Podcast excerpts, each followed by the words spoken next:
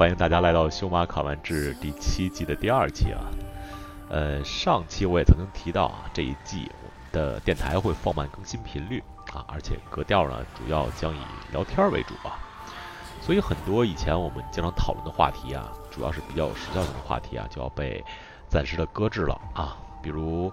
这个大赛之前的套牌推荐，以及参赛的中国牌手专访啊，还有这个新系列的限制赛指南等等吧。呃，其实这么转型的原因也很简单啊，因为咱们这个圈子其实很小啊。我觉得这些话题呢，这些技术性话题，其实都已经有足够优秀的内容产出了，不管是翻译的还是原创的啊。我在这儿呢，其实没有太多的必要在电台里继续进行堆叠啊。所以今天咱们进入正式话题之前呢，我也给大家推荐几个啊，我个人比较满意、比较喜欢的啊相关的信息获取途径。啊，首先呢是各种构筑赛制的 meta 分析以及套牌推荐啊，这个话题可以说是大家最关心的。啊，想推荐的公众号呢，也是我带过好多次、带货带货多次的这个老汉 MTG 啊，不管是标准构筑还是摩登史记，甚至是 Legacy 啊，老汉做的都很到位，老汉真是辛勤耕耘啊啊，孜孜不倦。呃，在他每篇文章的阅读数量也从最初到现在翻了很多倍啊啊，我在这儿再一次吐血推荐。然后是限制赛指南方面啊，我当然要首推啊，吕法师营地编辑陈明阳写的这个系列文章以及视频啊，在这方面他做的也是非常用心啊。有时间的朋友还甚至可以看看他 B 站的这个轮抓的直播啊，我每次看都是受益匪浅。啊，另一个关于限制呢，当然就是啊，咱们一直存在的魔法绵羊，关于每个系列的限制单卡评分啊，这个主主。主笔呢，一般也都是啊，咱们的老朋友啊，都是像是大师刘雨辰啊，就是 Toby 啊，张伯伦这类国内的顶尖高手啊，我就不再吹了。啊，最后就是就是就是 PT 直播啊，PT 预告和直播。现在由于 PT 的参赛人数变得很少了，只有二百人出头啊，中国牌手也越来越少，所以点将这个环节啊，咱们就暂时搁置不做了。呃，预告这部分呢，我会尽量在每次电台的开始或者结尾提及一下吧。直播方面啊，欢迎关注 B 站知名频道啊，白渊别管以及斗鱼比赛主播一哥啊，Radiance。呃，我和摸豹君还有宝驹呢一起直播 PT 也是有一年半了吧，每场从周五到周日啊都会从头播到尾，过后呢还有视频上传，欢迎大家关注。好，哎呀，啰嗦半天，终于进入今天的主题了啊，其实有点沉重，那就是呢。啊，万智牌竞技场国服何时能上线？哎，今天的两位嘉宾来头可是有点大啊。首先是我一直想请，这一直不肯来的啊，今天终于就是喝多了，不得给面子了啊。李天师，欢迎。大家好，我是李博，我啊好像第一次来吧，好像是吧？哎，对，李博，李天师今天是这个二零二一年啊第一位电台新嘉宾。其实我们。李天是老朋友啊，李天是那个当年可能还上上小学的时候就就被我各种蹂躏，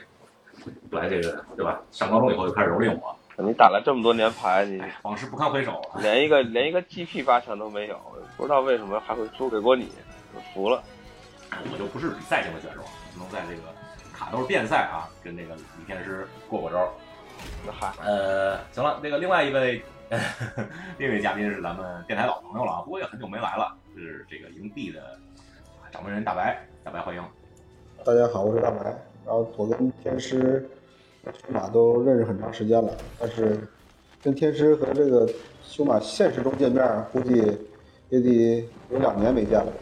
你太忙了，你太忙了，你这个。我上次见大白，营地他妈是不是都到 D 轮了？都融了两个亿了吧？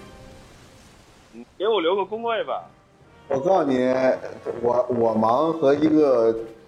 交际花忙是不一样的忙法，对吧？李天师的各种交际的故事，对吧？虽然我没见到李天师，但是他的故事在我耳边会有流传。我我我我虽然没见着李天师，但是我我好见了好多李天师的照片，就都周围都至少是有三个妹子，就是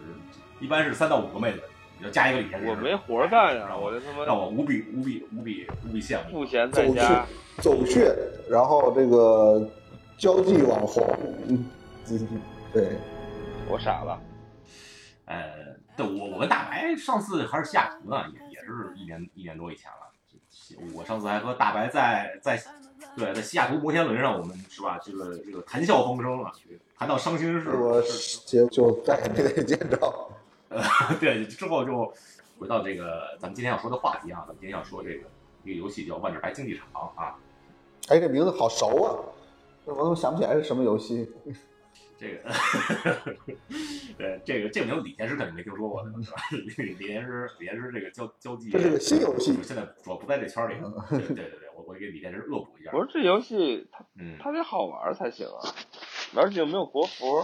这游戏玩的？说实话，好玩，说实话还行。咱咱就那个说句公道话啊，咱不不黑不吹啊，我觉得这个好玩程度其实还行，就是跟其他我当然有在关注这个游戏，嗯，我确实有。就是可能不如可能不如什么炉石版本好的时候，或者符文之力好玩，但是还真还真是不错的。你比如比那个之前那个大大白很看好的一个游戏叫 Artifact 啊，这这个比一比就就就高下立判了。这这个 Artifact Artifact 玩两把就知道不行。Artifact 呃，反正当初我跟大白去在那个 PAX 那个那个那个 PAX West 上看的时候，觉得还行，我玩的也觉得还行。这没有用，因为其实咱们营地因为要做卡牌的门户网站嘛，大白希望有更多好的卡牌游戏，可能他有这样的心情在里面。然后其实有很多卡牌游戏品质都不错，当年有一个游戏是育碧的，叫《冠军对决》，就就品质很好，但是你你有一个游戏要成功，只有游戏品质是不行的呀。对，那太多太多因素了，需要。不过这这个说实话，咱扯远了，咱不说 Artifact，但是我觉得就是万智牌竞技场这个游戏，光说这游戏本身，我觉得品质还是可以的。对，是排名三，只要没有那么多 bug，就因为你线下的实体的万智牌的游游戏素质是过硬的，对这一点是完全不需要质疑的。而且它这个电子化，电子化也也不错，就完全不像比如原来的那个 MO 那样，就很多人看了这什么东西，这它这个确实有有那么一种操作感，也也容易让它，而且它那个。嗯，这个一会儿咱们会说到啊，但是现在提一下，它这个氪金机制其实对对，至少对美国玩家来说可以说是刚刚好的，就大家可以接受这这种氪氪金机制。刚刚好，这个我要要怎么理解呢？这一会儿一会儿再说吧，一会儿再说这个这个氪金机制啊，就说、嗯、就说就说一个事实啊，就是说二零二零年这个游戏是二零一八年开始公测的，二零一九年开始正式运行的。嗯，二零二零年这一年，其实它的第一个正式运行的整年。它是交出一份算是确实非常不错的成绩的，当然可能也得益于这个疫情啊。嗯，他就是就是二零二零一九二零二零年是威士忌呃有史以来就是销售销售的最好的一年，利润也是最高的一年。实体啊，还是这个 MTG 都算上，都实体肯定不行，实体你想想肯定不如不如往年，这实体怎么可能还如往年？MTG 的表现把这个疫情影响的实体牌的。这个损失都给背回来了，而且还有富裕，对吧？嗯，对对，就孩孩之宝的财报因此变得更好看了，是吧？他会像暴雪那样去公布财报吗？公布，他财报说的不是那么好，他他就是在在财报里他都是捡好听的说，他不不说那不好听的，所以其实财报还是、啊、还是那么回事儿，整整个整体数字还，毕竟万智牌是还算是比较小的一块儿，但是万智牌是它稳定的一个盈利点。是，就印钱嘛。对，这这个，但是具体是它这个孩之宝通过呃。通过万智牌是多挣钱还是少挣钱了？我我他没有仔细说，但我觉得也应该是多挣钱了，就是看他那个意思。但是他他说的都是好听的话嘛，所以你不能光从他那个好听的话里说，什么销售流最高啊是怎么样的？不是，他一定是卖的更好的，因为他现在的思路其实有一个很明显的转变，他在把他就是全球所有的万智牌玩家当做手游玩家去说难听一点是割韭菜，但是我觉得这个商业行为很正常，挣钱嘛不丢人。而且我至少我没有很反感这种，对吧？因为我自己这一年，比如指挥官大师啊、巨真啊，我没事也也撕点儿。但是他出了各种各样的牌，同样的一个密西一个金，哪怕银铁实用的扩画、异画、扩画闪，对吧？然后异画闪这种，那包括 EDH 各种那那种，就是它它销量这才上不去，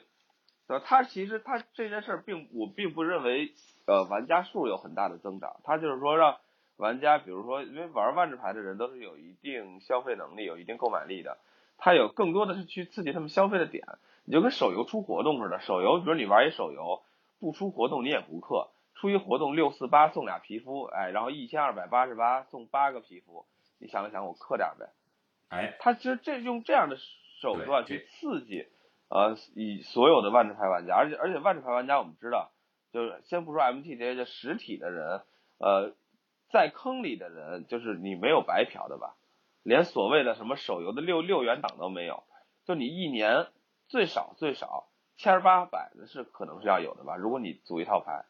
哪怕你玩 EDH 呢，高嘛，所以说从实体这一块，它销量高是很正常的。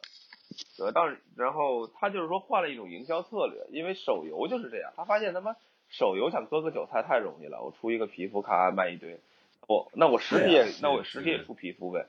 这是他这是他思路的转变，是是比较聪明，但是吃相嘛，我觉得有点过，这可能这可能再折中一点比较好，但是也无所谓。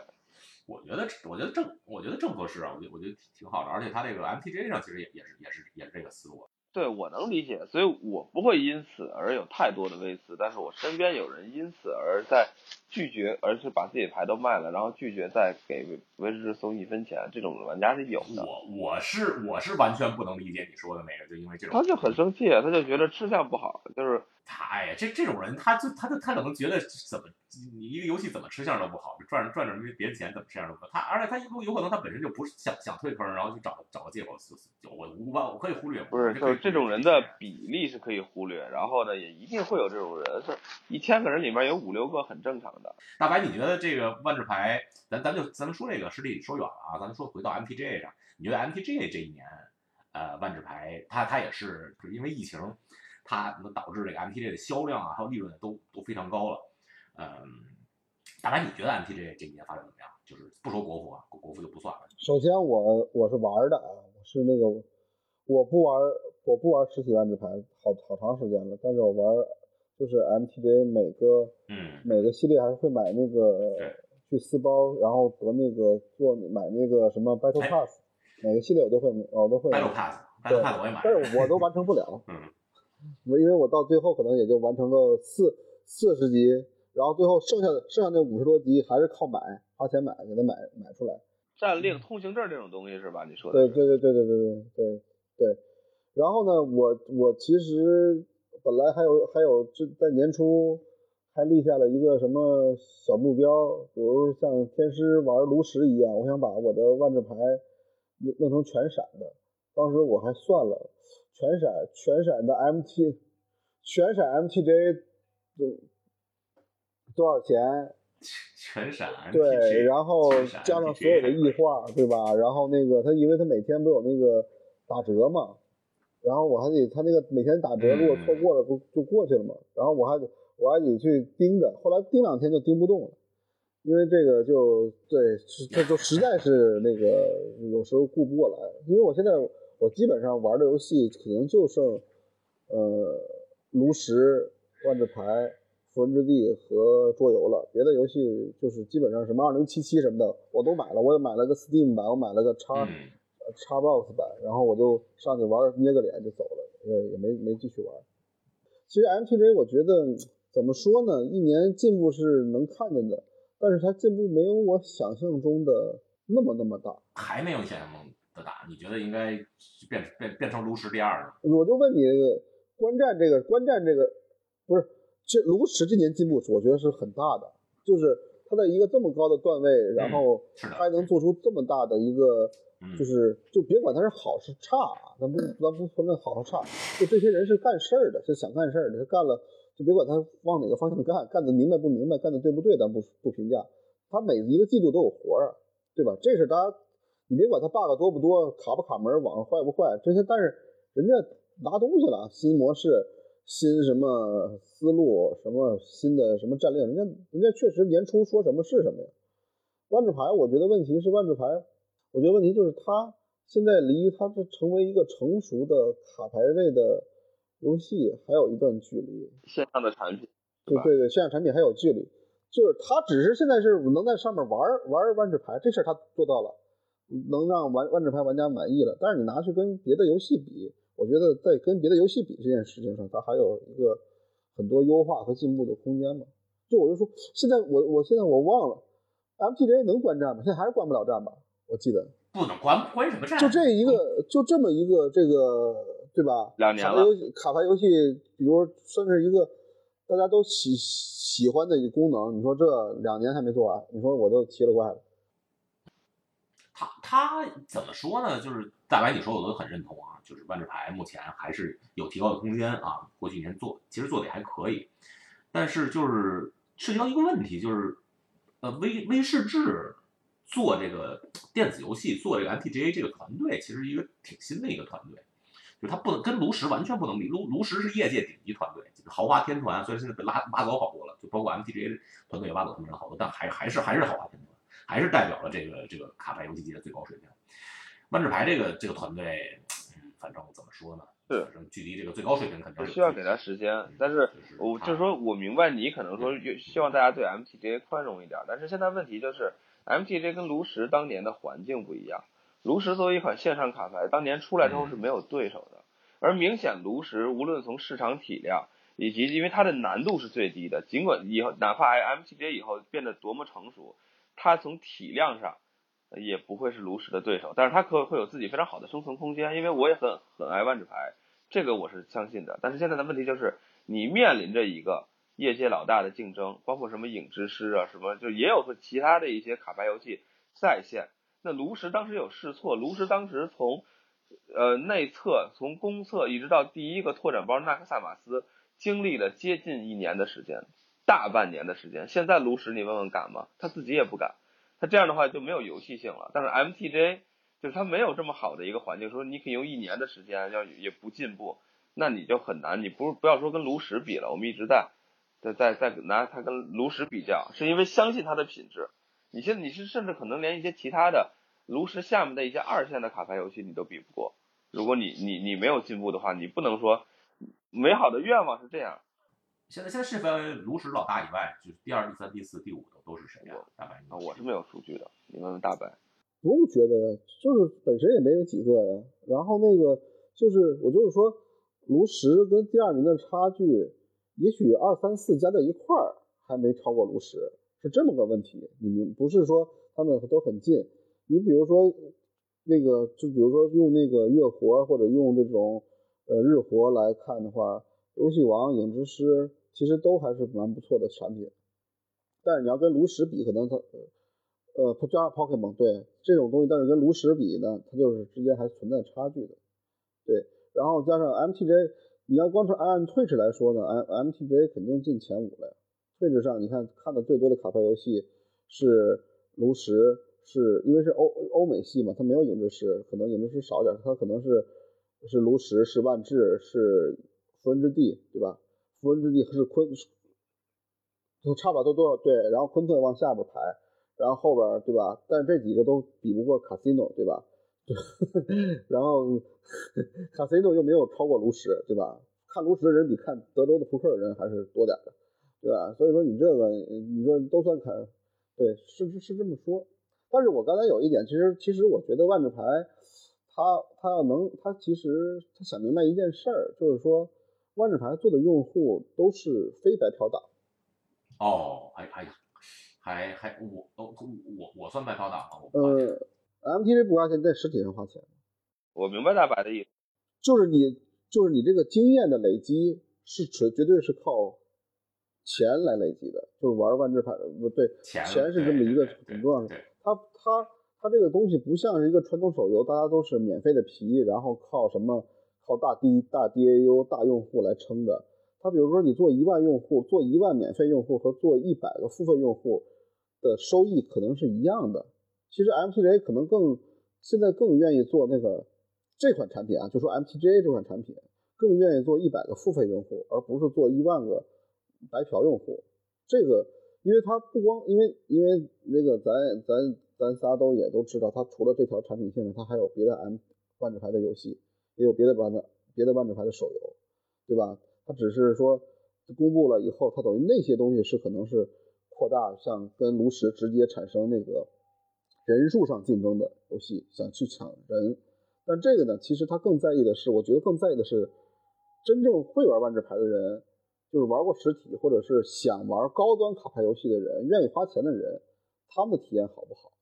可能在 MTG 上，我觉得是是一个一个。主主要的目目标吧，因为你想，比如说你玩炉石，玩了六七年，对吧？有没有人一部分人愿意去玩高级一点的，玩玩组合技，玩玩康，对吧？玩玩脏，比较脏的套路，对吧？玩玩那种天马行空或者牌老多老多牌，让你随便组的这种东西是有的。那这些人去哪儿呢？这些人，说实话，这些人没得选，他没得选了。你去玩玩玩炉石的人，你让他去玩什么？就是这么说，想玩更高追求的人，他想玩什么？你没玩围棋啊，没得选啊。他可能只能从老三老老三家里边三大卡牌游戏里选游戏王、宝可梦加万智牌。但是游戏王和宝可梦更偏向于那个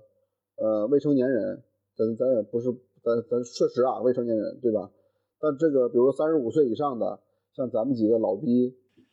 三十五岁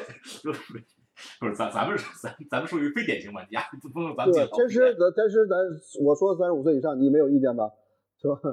我听着呢，我们把天天师没到三十五，天天师天师对吧？我都师没到三十卡的，我卡的跟这个年龄说的，对吧？对吧？这些你说这些人，你说弄点什么二次元的画，你愿意玩吗？你你再再好玩，你也觉得对吧？跟年龄深度不一样，所以说万智牌它这一块就是按照人的生命周期，以后三十五岁全是你的天下，三十五岁以后的天下都是你的。这就我觉得就嗯就就就就就，而且这帮人都有钱。你看今年他干这些事儿，他今年干这些，比如说卖实体牌这些事儿，这样有更有钱，像有钱的人更愿意花钱，对吧？你不哎你不花钱的人无所谓，不花钱对你来说没影响呃。也嗯，消消费消费能力来说，可能万智牌群体是所有卡牌游戏的群体里最高的，这个毫无疑问。因为这个就游戏可能你除了什么雪茄圈、洋酒圈以外，在游戏圈里面，不是不是不是除了什么跑车圈、超跑圈你除了这种圈以外，你不能跟这些比啊！我说就是就卡牌游就各个卡牌游就不不用卡牌各个游戏的这个骨灰级玩家的圈里头也也是万智牌也是，因为它这个历史在这儿了，对吧？这玩家的积累，对大白说的很对，就是是在这儿摆的，消费能力确实确实这是这是一个万智牌的一个啊、一个天然的优势啊。所以说，我觉得他想明白定位就行。他真跟拿 MTJ 这跟炉石拼，嗯他死了吧？他他怎么他他活不下去？他怎么他 他就是就这个事儿他就甭做了。就你何必要投资呢？你投完了就就对百分之百死。嗯你从哪个方面，你技术不如人家，难度不如人家，然后这个产品设计不如人家，然后这个表现表现力不如人家，然后做的还贼鸡巴慢，然后那个对吧？你怎么怎么跟人家比，对吧？哎，这这这是没办法，这个嗯这团团队团队有团队有差距，但其实我我我想法不太一样，就是我觉得你你一款线线上的产品，还是需要用用用户量来支撑的，就是你核你核心过去转化的，一开始是这些万智牌实体玩家有付费能力、有付费意愿、有付费习惯，然后但是你你这个游戏，那你要怎么样？你你那个如果一开始付费就是你入这个游戏的门槛儿，那么我觉得前车之鉴就是 Artifact，你可能还是要做一个免费游戏。那么你你你你你说的这和和大白说的不冲突啊，其实就大白说的存量和你之后说这个发展其其实不冲突。那你要需要更多的量，你你要考虑这样的一些玩家，他的他的体验，他就是说，你得想办法让这些人花钱，但是这些人不花钱，你让他玩得下去。炉石一开始是做得到的，呃，炉石一开始绝对做得到，就是你去打竞技场啊，你每天在那边干，你可以不花钱。MTJ 好像也可以，因为修马就跟我说过，他不用花钱，牌都差不多了。你这个平衡点其实还蛮难找的，而且你的模你的模模式的问题，就是我觉得就是你不能只在意那些重氪的玩家，而且在实体愿意重氪的人，很多人会就是说他愿意买实体是有是有买实体的原因，他踏实。你这数据符号，你给我的信任感没有那么大，那我这个号能不能卖钱？如果不能卖钱，我为什么要花那么多钱？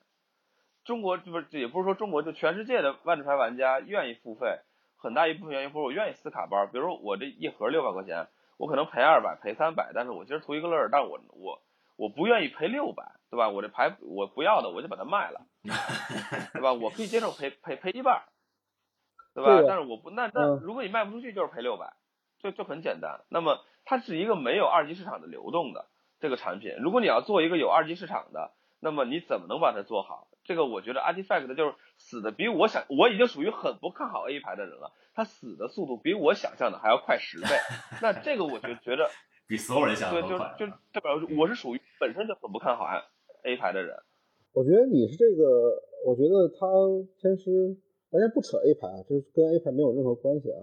我然后我觉得是你可能理解错了我的意思，就是说啊我的、我的对，我觉得你们也也说我的意思是，首先万智牌 MTGA 的定位呢嗯是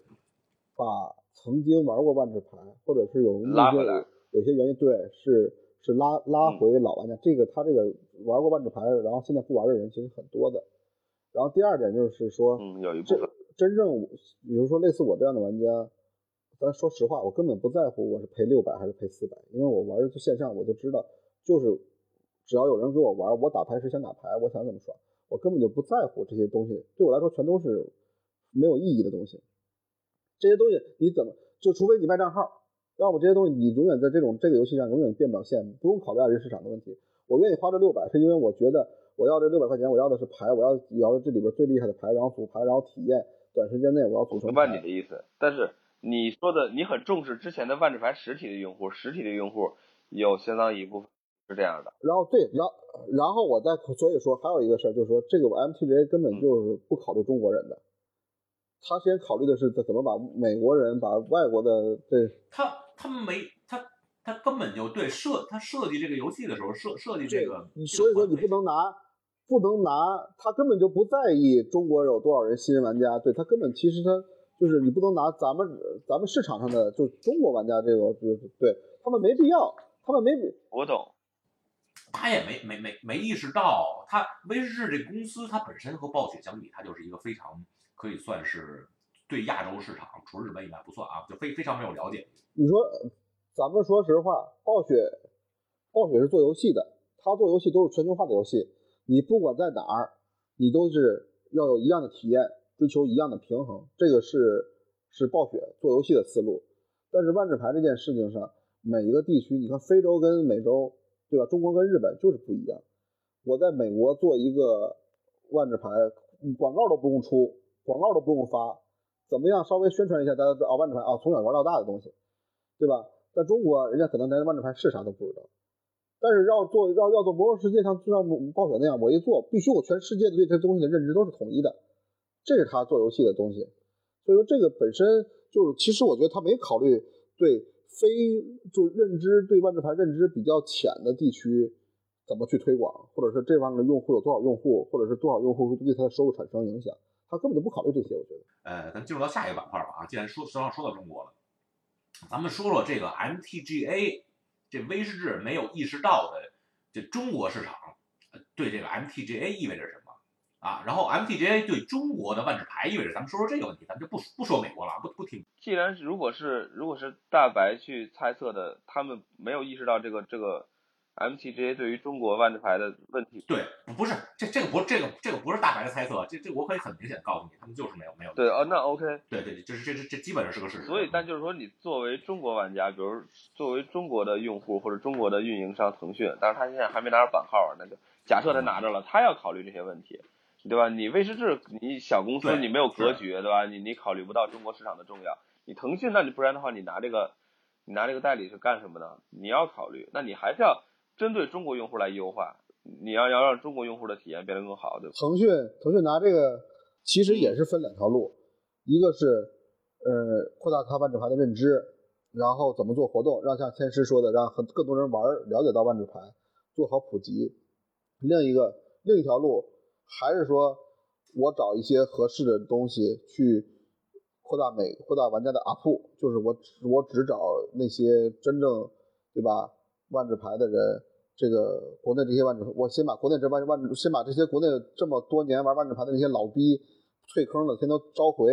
让他们先把他们的钱赚着，这样保证我能赚钱，别管赚多少，然后再说怎么去扩去去拉新。我我我觉得我插一句啊，我觉得就是万智牌这方面，不管是腾讯也好，是来做中国这方面，完全不会顺着第二个思路来想，因因因因为因因为对，因为老玩家实在是太少了，中国。中国万智牌市场现在占世界万智牌市场最高的时候才占不到百分之二，现在可能不知道多少，我估计也就也就是百分之一一点一点几，可能都不到百分之一这个这个水平。咱咱衡量一个项目，并不要看它的用户多少，就要衡量它这些用户赚不赚钱？哎是不是给他钱？一年一一年一个人给两万，那你说那我也干。我说的是，我说的不是玩家数量啊，大白，我说的是销售额，销售额，啊对啊我说是 sales，对，销售额不到中国中国市场就不到呃世界市场的百分之一。但是呢，我我我我我说一个假说，我不知道你同意不同意啊，你们啊？我觉得就是中国如果 MTGA 能上线，中国万智牌的销售额很有可能，就不多说了，咱就不像炉石那样的中国市场占百分之二十几、三十几的，我我觉得占世界50%了百占百分之十啊，破百分之五十，OK，咱不说百分之五十，那百分之二十总行吗？这肯定能占到世界的百分之二十啊，这就是这就是一个二十倍的差距。你比如现在中国有两万人打完这牌，你这一上线可能就变成五十万。中国有两万人打完牌就好了。啊，中国差不多就是买买完这牌的人可是够够够两万的。而且我觉得天师，其实嗯天师跟我跟我之前的一些认知是有相同，但是我这两年认知变了。就是有一句话是嗯你永远赚不了你认知以外的钱嘛。就我突然觉得我的认知是有局限，因为我的认知局限在，就比如我跟天师都局限在大城市，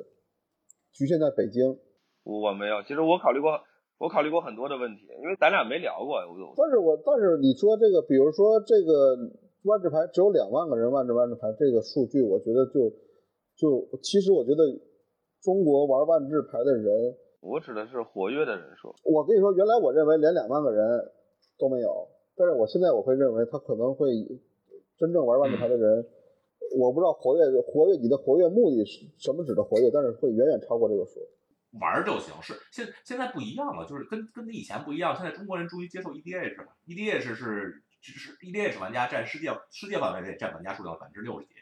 他玩实体万智牌已经算是高端的万万智牌玩家了。你要算真正玩万智牌的人，你要玩的算是那种，比如说那种那个玩只买银铁盒的，打自己打印牌的，只玩万智对决的，只玩盗版万智对决的，只现在还在 Steam 上玩 Steam 万智万智牌的人，那有的是啊，对吧？都什么那你这些认知的人，这些都是万智牌玩家，而且他都会规则，他都会玩。他只是说现在这些人没有一个地方消费，然后没有给他们没给真正的万智牌消费而已。就这部分人，比如说我那天我跟我跟冯达也是，但这部分人未必是付费能力很强。我跟冯达也说过，就比如说万智对决这个游戏在 3DM 上，就是 3DM 上就是万智对决这个游系列游戏吧，每个游戏的下载量都超过百万。就是每个就是一开始这个律律法师对决，后来叫万智对决，对吧？然后他们自己一帮人在那做 mod，做什么让他自己这个可以什么把那个什么组牌限制去掉，然后去更新，因为那游戏最后有限，它只能支持这么多这么词条，到后来它没办法再支持了，对吧？那这些人就相当于咱就假设一百万人，有五十万人，其中一百万人下载，有五十万人真正玩进去了，就或者是真正玩了，那其实他们就已经埋下种子了。就是他，我跟他，我跟我跟滕冯达他们说，就是说，其实你这个游戏就是，我好像是一年前说的吧，就你当时那个状态，你没法去跟又没有手游版，做的又不咋地，你没法去跟那叫什么炉石去抢天下，你你你花那些钱没有用，你比如你投你投什么什么像炉石什么去投今今日头条投广告，让人家去下载。你不扯犊子吗？你那，你你你你疯了！你就是找他，就应该去找那种之前就是很专的地方，就比如说那种三 DM 盗版的什么那种 PC，对我知我知道你要你说是什么意思，但是大就是白很多你先隐形的万智牌玩对家。对，对，但不就是就我我李先生，我觉得大白的这个说法还是就跟我的想法有点不太一样。我是这么想的，我觉得还是就是这这就这波都算上，还是太少，只有两万了，都都算上，可能也也不会超过八到十万吧。这真的万智牌就是说万智牌竞技场如果在国服一上线，我觉得五十万一百万这这是一个呃，挺难的，你相信我。呃，一百万下载，一百万下载不难，但是留存很难。就一百万下载，应该肯定肯定能达到。对但留存非常。有现现现在炉石有多少？炉石炉石有多少活跃？我怎么可能会有数据？啊你你估计你估你估计肯定是超过七，肯定是超过七位数，就是活跃用户，日活呃日活。对吧？那那那炉对啊炉石能超过七位数，那那万智牌七位数有点高啊，就就说三十万吧。三三十万，我觉得还是一个就是就是很限制的一个目标你那三十万不行，二二十万万你需要时间我，就我就我，但是不是没机会做到。但是现在嗯就对，就现在你就算上就是大白刚才说那种那种那种各种隐性玩家加一起也就就我觉得五万大到头了，不可能超过十万，你还是很悲观，我觉得翻好几倍的。就这么说吧，昆特牌，咱就说昆特牌超超过下载啊肯定超过一百一百多万了，这个咱我我我有实打实的数据。对啊，PC 端他他他活跃玩家多少？活跃活活跃活跃玩家多少？这个咱咱不能不能透露啊，但是说他那个游戏做的不咋地，那个就是比啊万智牌 T MTJ 还不咋地，但是这么说可以，就是说，所以说他没留住玩家是自己的事情，MTJ 至少及格线是达到了。他的问题是在于有没有合适的运营啊，或者是有没有一些什么基本功能缝缝补补。然后万呃昆特牌那个是游戏本身的内核，当时出现问题了。你明白，这俩是问题是不一样的问题。所以说玩，所以说所以说玩家会有离开，对吧？一个是好玩不好玩，一个是游戏很好玩，但是你那个你这个系统不太好，这是两个不一样的事儿。你游戏好玩了，只要你系统做上去了，这肯定还是好玩的，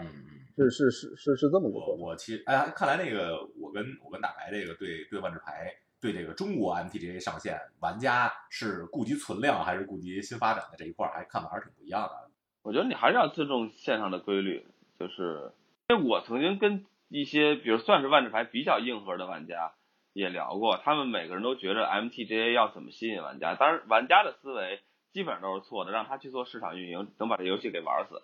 对吧？都希望 MTGA 啊，MTGA 要怎么火怎么火，因为需要办一个一百万的比赛。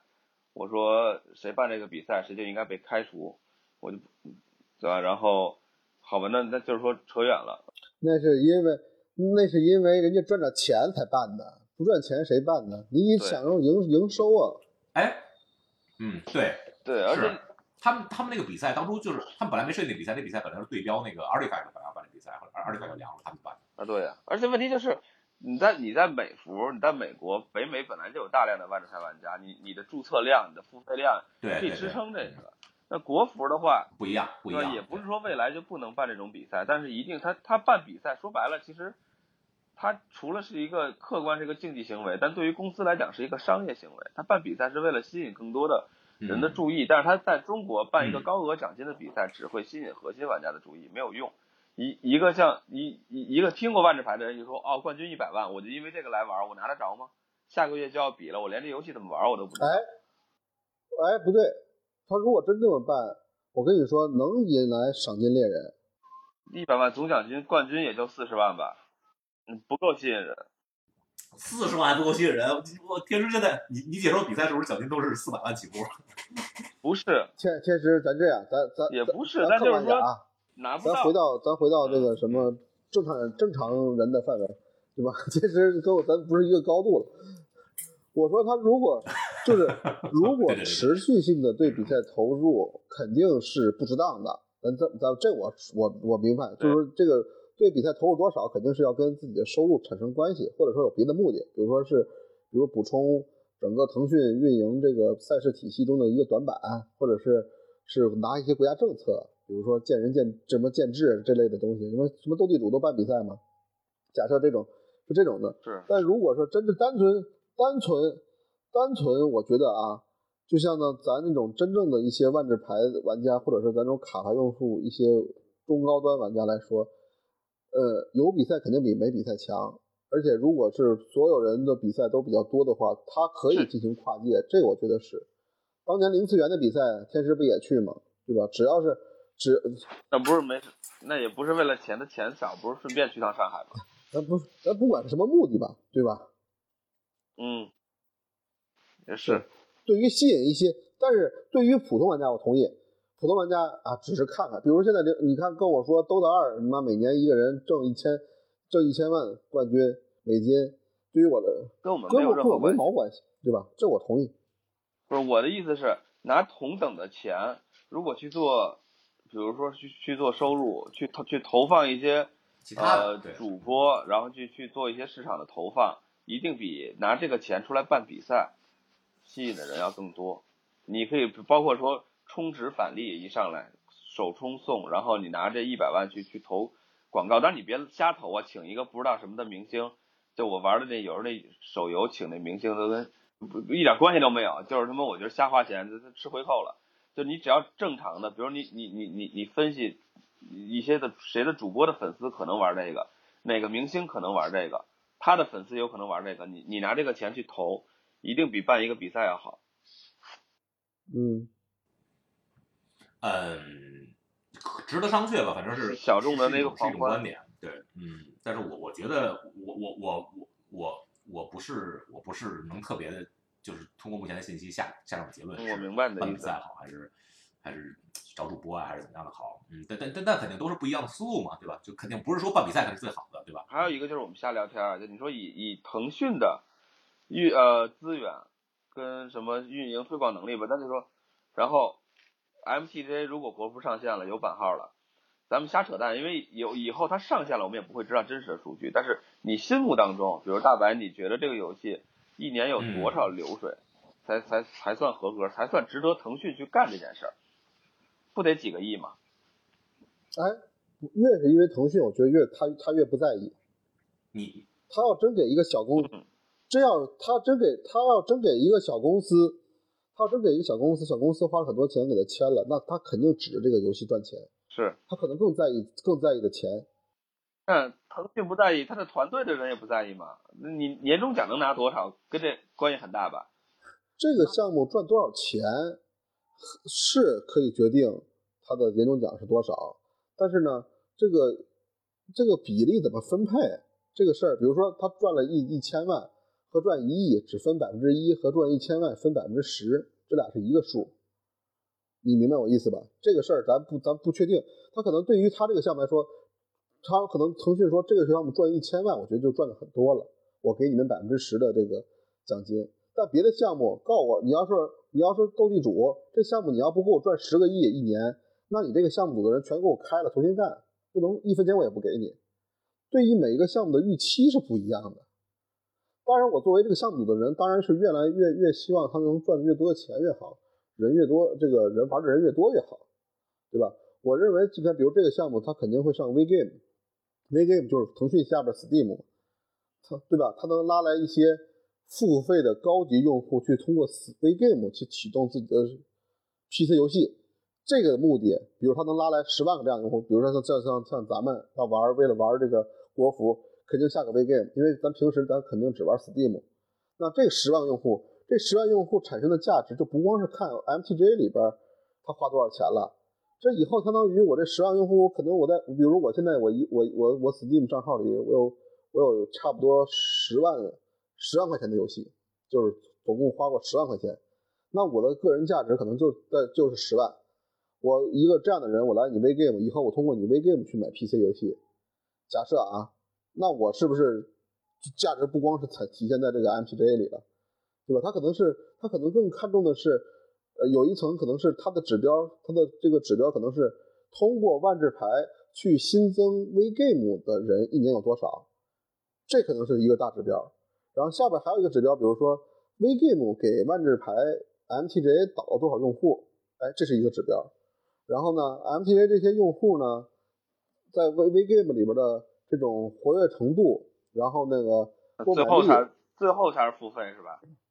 对它整是整个一个体系，而不是说单独拿出看这个游戏的呃对一年对对对对的营收。但是不是我我提出这个问题，就是说就是不是说我我我很在意说它这一个游戏，而是说很多的呃现有的万智牌的玩家比较活跃的用户，比然后比赛参加频率很高的用户，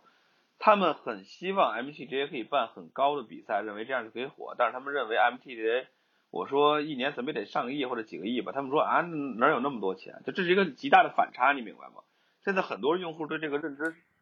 是有落差的。上亿不是这这个和这个这个和我觉得和这个用户的不不是不管是什么用户啊，就和你你跟这些人谈的你朋友的，他们这个认知水平有他们是不是对上对这个这个流水上亿这个这个这个概念有些误解，就觉得是就是就是高无边了，所以才才会觉得是天方夜谭。就我我觉得你说你跟我说，我觉得对我当然这数也是随便说的一个，等于说现在很多人的很多人的认知是他们根本没想到，就是中国，他们就是很多人他们不知道嗯还是我我还是我这个观点啊，我觉得就是呃 MTGA 上线，中国的万智牌玩家人数至少翻十倍啊。没那么乐观。你看他们怎么做？你这个翻什什么叫翻？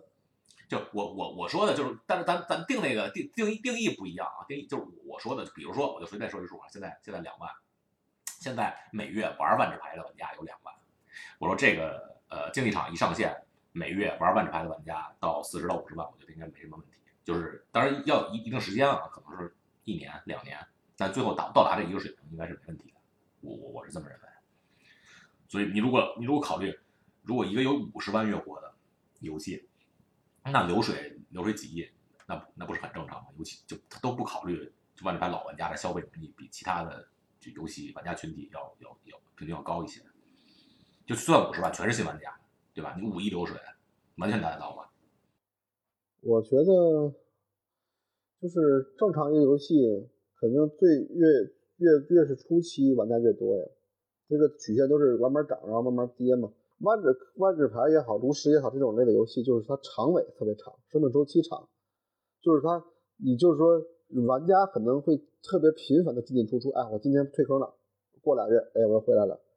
过仨月我回来了，过了一年我回来了，进进出出。但是最重要的是最高点，它肯定是还是在，就是不管什么游戏吧，咱这么说，就是刚出的头仨，刚呃对，就刚出刚火刚什么样的，就是那几个月半年那是最高的。慢慢你别说什么吃鸡什么不都是这样吗？它不可能持续的。不，对对，不不不，我我我我我我我对这个这个这个看法持保留意见，对对万智牌来说，因为我觉得就说一个极端的例子啊，比如说万智牌一九九四年、一九九五年，当时的玩家跟二零零五年比，或者跟两千年比，对吧？它它，你看这是一个一个非常明显的一个阶梯式上升。我觉得万智牌和和这个吃鸡啊和这些就这些游戏，我觉得还不太能比。但我明白你的意思啊。我告诉你，你那个问题在于，你那两个时代的信息的公开程度都是完全不一样的。哦，那那那那倒是，那倒是。现在这个时代的没有，就很很快就传达了，对吧？就看你。但我我的我我的意思是我核心思想的意思意思是什么？我觉得就是万智牌这个游戏，它的游戏本身的品质是非常非常过硬的，这就是它最大的优势了。除了这个，目前全是劣势。先是你听没听出来？修马一开始是我个人理解啊，他一开始是不怎么看好万智牌国服的，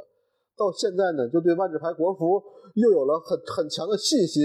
这个转变，我就发生的很巧妙。这这完全是误解。大白，大白，我我澄清点，完这完完你你完全是误解。我我我我是一一直是我认识所有人里我最看好，我可能比比比冯达都看好中国万智牌国服。我可能有十十万就不错了，我觉得在一年的时候，但是十万十万日活是一个很不错的数字，你不要觉得这个数字很那个什么啊，五十万可能说有点翻几倍吧，三十万，我两两三年内达到三十万，三十万。肯定肯定，因为现在就是实体真的很少，没什么人玩中国。其实我我记得我记得我我还玩万智牌的时候，那可能还是万智牌，我觉得那几年还好点儿，可能一年光私包就是就是说一级代理啊，就是一级市场，但不算二级市场。私私包估计也得一年能撕个几千万吧。现在倒是大大几千万，我觉得。现在产产品丰富。这是哪年啊？对，十年六七年，十年前。没有没有。没有十年前，六七就是就是那个就是那叫什么，那个那那那个系列叫啥？就是那个一堆龙那个系列，那就那那几年。达气达达气可汗，龙命龙命。那那年不出那个什么找地地吗？找地地，对吧？重印那几个。嗯。然后那那那几年中国市场有问题。那年中国市场就是好多，他们都是就是有人有人接了好多尾货，排石宝什么的，他们就是让让排商压压压货。对，那会儿那个排商是谁，也是咱们好朋友，好朋友咱们就不说了啊。对，这什么什么某地某地某地买个房子，两千箱牌藏里头。撕包撕的还是比较凶的那几年，我觉得。然后而且，对，而且那些牌牌店还能就是压了很多箱，对吧？存着很多箱。现在对也压很多，现在因为个人牌商也压，对，现在东西也多了。就中国的中国的 GP 就是这么压没的，给就是让让他们其实压箱对对中国申请新比赛也有好处嘛。但是最后让维士忌知道嘛，就是我操，你他妈藏怎么？怎么一个系列还藏几千箱？根本不是那么回事。嗯，还有以及就是说，那那咱们扯远了，还是那只聊 MTGA，就是说这些可能都是我们啊，即便它上线了也不知道的事儿啊，算我想多了。但是比如说 MTGA 从游戏的角度来讲，目前它的主要的玩法是什么？是标准跟一个叫史记的赛制是吧？其实它有很多啊，轮抓、现开、标准、史记，然后有十几种，T，然后 T 二的 EDH，然后史记的 EDH，然后引铁都能实现，现在都能里边都有，就是还有还有各种乱七八糟的赛制。不同的活动是不同的场，如果我是游戏策划，我觉得自己弄这么多玩法是在分自己的流，就包括其实我我自己也在吐槽，我觉得比如炉石的它的那个什么冒险模式跟这次的对决模式就就不算成功，就是说其实你不如核心去推几个好的东西。嗯，我这就这么一点，我就跟你说，你你怎么知道你的对手就是个真人呢？啊，那那有那那有啥意思呢？机器人儿，对啊，肯定很很很多，我我我我知我知道我的对手，我知道我打到，反正我进这个 MTGA 打到打到密西以后，我很明显能感觉到很多的我对手都是都是 bot，不是真人。就是说这个事儿是很就是你像卡牌游戏组组按照你的那个 MMR 去匹配嘛，嗯这肯定会有 bot 来。然后是模式多对，的，好多 bot。其实模式多，其实其实万智牌模式是确实太多了，我这我承认啊。但是他的意思是什么呢？嗯，他他现在因为这一年的疫情不是很很很很泛滥嘛，他其实想在嗯 MTGA 上还原你那个 Friday Night Magic 的那种感觉，就是那里边在店里边大家可以约不同的局，约不同的东西嘛。他就是，而且他的，而且他虽然他的模式很多，但是他有一点做得好，就是说你同时开的模式不是那么多。我刚才虽然说了很多模式，但是说它不可能一周十个，一天之内十个全开，它可能一天之内只开其中六种，下一周再开再轮换，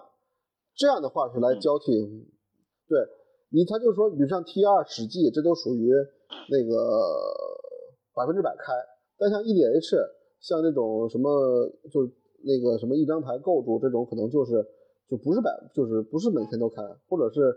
有一个赛季或者有一段做一个活动运营，比如这个在这一段时间内你玩这个主要玩这个赛制的话，可以给你得额外的什么异化闪，是它是这样的。这就是实体玩家跟网络游戏的冲突。网络游戏就是要活动去引导，去去去，或者说他希望大家能够活跃，然后怎么怎么样，这就是一个很很很大的矛盾点。而且模式开这么多，而且就史记是我非常不看好的一个赛事，它不像，然后你讲现实当中先锋也推不起来，你没有摩登好玩，你也不比 T 二好玩。史记史记是这样，天师天师，我给你解释一下为什么史记成为一个正式的赛制。就是本来本来威士忌今年要大力推一个赛制叫先驱 Pioneer，然后他以对他他小 PT 啊什么都上 Pioneer 了，各种比赛也大家就特都特别喜欢。就是 Pioneer 这个这个赛制刚出来的时候是，呃有史以来最受欢迎的新赛制。就是你看那个金鱼网站上就就每天都两两万个人就提提交自己的新套牌，就比比任任何一个赛制都多。然后后来威士忌大力扶持，直到这个二月三月以后就开始没比赛了，然后威士忌发现不行了，这这 Pioneer 打不起来了，然后就。然后拍件当时也出问题了，就是这个这个突然进了一个系列叫名图求生嘛，然后突然拍件变成一个组合技系列，就不好玩了。但但是威士忌就威士忌的情况就是，这这他知道这个系列出问题了，他知道拍件不好，但是就让这个这个这个情况存在了六个月，他就没有没有管这个 Pioneer。同时呢，他他推史记，因为他他等于他把之前把 Pioneer 的资源他都他都推他都交给史记了，所以所以把史记其实也还可以，其实史记还可以，真的史记。史记比摩登这肯定是比不了啊，但是跟之前的 Pioneer 比还行还行，这这个赛事我玩史记看史记也也都还行，比 T 反正比 T 二好玩多了。天师，比如说像修马天师，就比如说你入坑很长，比如你入坑超过二十年的人，那那你肯定是玩这种摩登可能更有感觉。像比如说像我这种十十几年前入坑的人，就是咱就或者是五六年前入坑的人，可能打史记就有就是非常有感觉，因为哎，对对对，这个大大白这点说的特别好。对，就是你就是每个人的环境不一样的嗯，对对对。就就当初为什么先驱这么受欢迎啊？为什么先驱一出来，因因为大量的玩家，现在可能百分之八十的玩家都差不多是，他是从 Return to Ravnica，就是在重返拉尼卡开始之后的系列，即大部分人百分之八十以后的人都是从这以后入坑的。但突然发现，哎，对吧？突然出现一个简直是和我同龄的一个赛制，就感觉特别亲切。就当年我用的那些牌，对吧？什么大气呀、什么就是老拉尼卡呀，对，又又可以玩一遍啊。然后什么卡拉德许啊，这入坑的都都算上，非非常亲切。摩登就不行，摩登对吧？从那个米罗蒂开始，大家就没有没有亲切感。对对对，哎行，我觉得咱们今天也说差不多了啊，咱们这个，因为我还是想咱们能做能做一个系列系系系列的一个一个一个这个咱们聊天的一个活动。我最想最后想问两位一个问题啊，就咱你觉得咱们应该多久聊一次呢？你你们觉得这个今年万智牌竞技场国服，不论原因啊，不用不用太仔细分析，你就给我一答案。你觉得今年年内可以公测吗？我我认为还要还是抱有希望的，还是有希望。我认为很难，聊是可以聊，但是我觉得很难。我就聊不聊？我觉得这个聊我随时都可以聊，跟跟你的那种，跟你这个节你想做节目，比如你有时间，天时有时间，咱都可以聊。然后我是说这个，我就说客观分析一下这个万智牌能不能上线啊？万智牌能不能上线，主要是取决于一就是国内给多少个，给腾讯多少个进口游戏的版号，然后呢，然后呢，这是第一点，第二点是腾讯手里哪些游戏能排在前面，就比一看就比万智牌赚钱的游戏，哪些排在前面？但是能排在前面的游戏不一定政府给过啊，比如现在。D N F 对吧？就你过了，也不给你上，对吧？这种像这种对，然后但是很有可能，我很有可能会觉得英雄联盟的那几个游戏会在万智牌可能能在今年上线的概率更大。万智牌现在最大的问题，我觉得呃，它比较麻烦的问题就是过审上还是有点问题，就是它那个那个画这些乱七八糟东西还是还是有问题。而对，而这方面我插一句啊，就是这方面，因为咱们 国服负责这方面的人我也认识，对吧？然后美服负责这方面的人，我我其实也认识，我都跟他们他们自己聊过。这个其实我得给我，首先我不是给腾讯洗啊，这个这个腾腾这个国服上不了线，腾腾讯肯定有责任。但但是我必须说一点，就是这个这画过不了审，这这这个问题，威士治本身的责任非常大。就威士治他们内部分配给这个国服这个项目的。这个 project manager 跟他手下对接的人就就就资源就非常有限，就经常是就是这边我我给你发过去四十张图要改，然后一个月没动静，然后六六周以后那边说哎，对这这这我就这，而且而且他不改，就他改这个慢，而且他不放权。就我知道的是，当年昆特牌改完了以后，实在是没有时间改，因为画师会画新画，那些画师他得画新的系列，还得改新的进度。你老拿你这个来回改，而且改完了，比如说遮衣服、遮胸，可能可能整个画面结构就就不太一样了。他自己还自己还自己还不放权，像昆特到最后就是中国中国改，就你那个不过审，我就中国的请请人在中国帮你改，人只要同意就行，对吧？那现在就是我我我想在我想在国内帮你改，你都还不同意，就是尤其是对这个游戏的这个。放不了权，放权问题其实其实是一个，我觉得也是威士治这边责任比较大的一个问题。是，就是他负责这个这个项目的这个这个这个这个人，他在威士治内部没有那么大的权利，没有没有没有那么大的影响力，他也就没法把这个放权这个事儿给给腾讯这边争取过来。当然，腾讯这边投入的资源肯定也不够，对吧？腾讯你这边帮帮忙砸钱，肯肯定也能弄过来。而且而而且而且，对于改画这个事儿，画师都讨厌改画。那我好不容易画完了，漂漂亮亮的，你给我遮个衣服，穿个鞋，弄个骷骷髅，填点肉。其实我觉，其实我觉得画师还好。不是，这是对画师的侮辱。比如说修马，你这个你这个电台，你那个做完了，我跟你说，我听一遍，说你给我改这块，给我加大白专访，那边让给我李博来说点相声，对吧？那你那你你你你乐意吗？我我我，但是但是有一点好处就是这个万智牌这个版号排的队排的时间很长了，已经超过一年多，两年了，就就是就快接近两年了，就是就是这么说吧，就这个这个项目组在腾讯中，就是再弱势或者再被边缘化，他也能靠这个老资格老去争取点自己的利益吧。对吧？对你不能老欺负我们。对啊，不能老不能让我们排排他妈排三年，对吧？所以游戏王三年都过了。所以说这个我觉得是可能我期待可能夏天，对吧？中美关系好一点。觉得说怎么也得再等一年，费点劲。但是我我不是不希望它上线，我的意思是我是不看好这个拿到本号这个事儿，而且就像我们说的跟中美关系也有关系，就是我没那么乐观，对吧？就另外也是比如，对，其实其实还有很多话题可以聊，就比如说以后我们可以准备一下，或者你可以让让你发出来之后，我看每次也有评论，比如大家可以琢磨一下，这是 MTJ 天梯的机制是什么样的？因为我也听到过一种声音，就是说。这个一局一胜不合理，这样的话万智牌的备牌机制没有了。